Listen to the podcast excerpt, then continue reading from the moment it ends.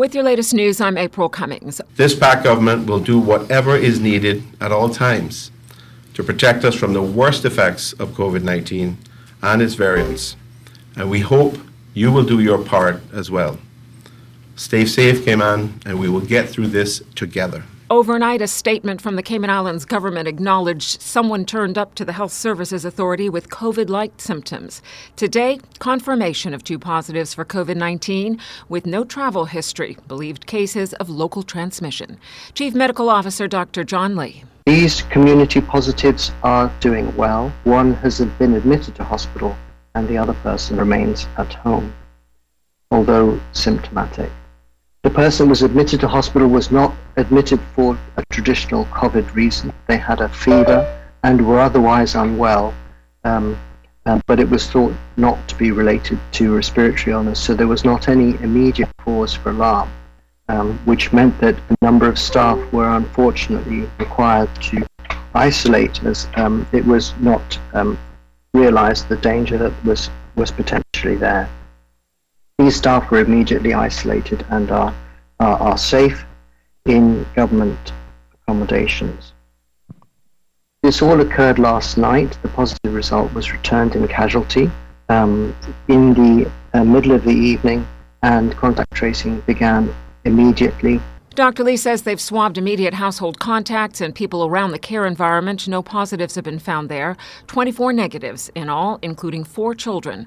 Premier the Honorable Wayne Panton says two of those children were Clifton Hunter students who were removed from class and now quarantined as a precaution. Given the close knit nature of the of the neighbourhood involved and the families involved, the uh, RCIPS has secured the area for everyone's safety, and individuals um, who have been advised to isolate and will be fitted with geo-tracking devices um, from Travel Cayman and monitored by public health, of course.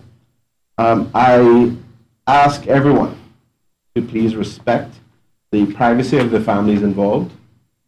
Um, I take this opportunity to again reassure the public that this situation is under control.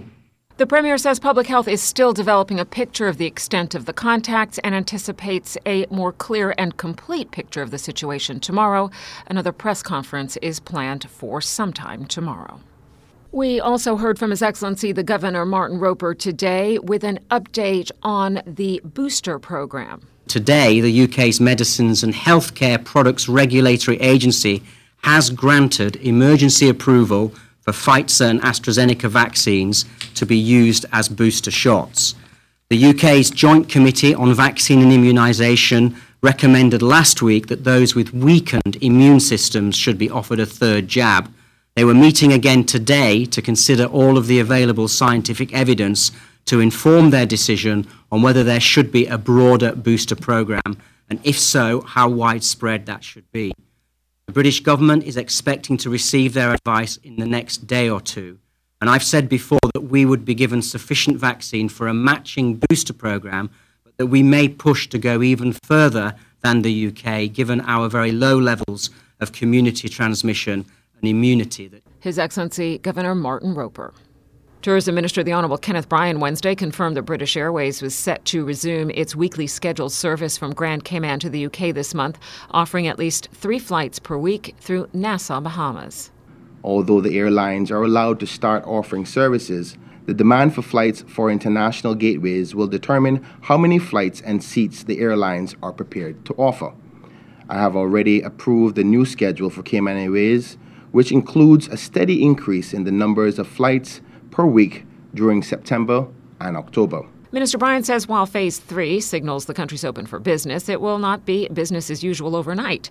As government prepares for the reintroduction of tourism, they say they're evaluating the experiences of other countries that are farther along this path, seeing what they can learn from their examples. All of us in the PACT administration recognizes the public's nervousness about the threat of the virus, especially since the infection rates are rising all around us.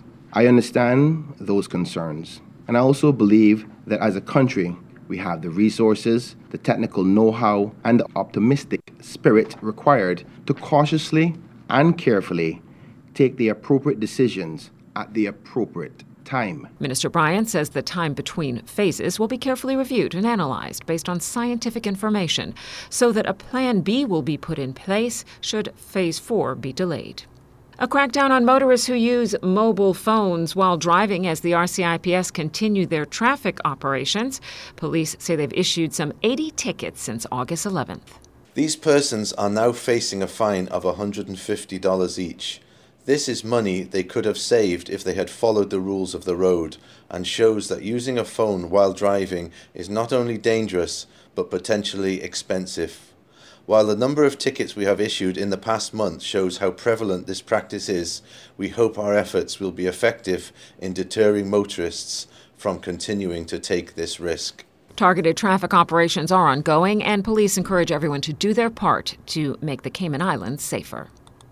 Members of the Cayman Islands National Emergency Operations Center gather at the Government Administration Building this week to conduct a structured debrief of response to Tropical Storm Grace.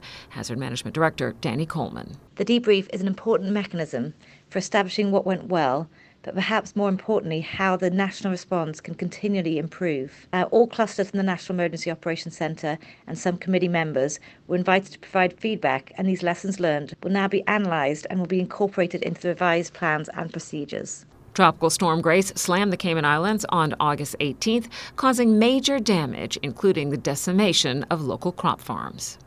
Cabinet plows through a number of items at a recent meeting, including the approval to purchase land for the construction of a new high school in Cayman Brac.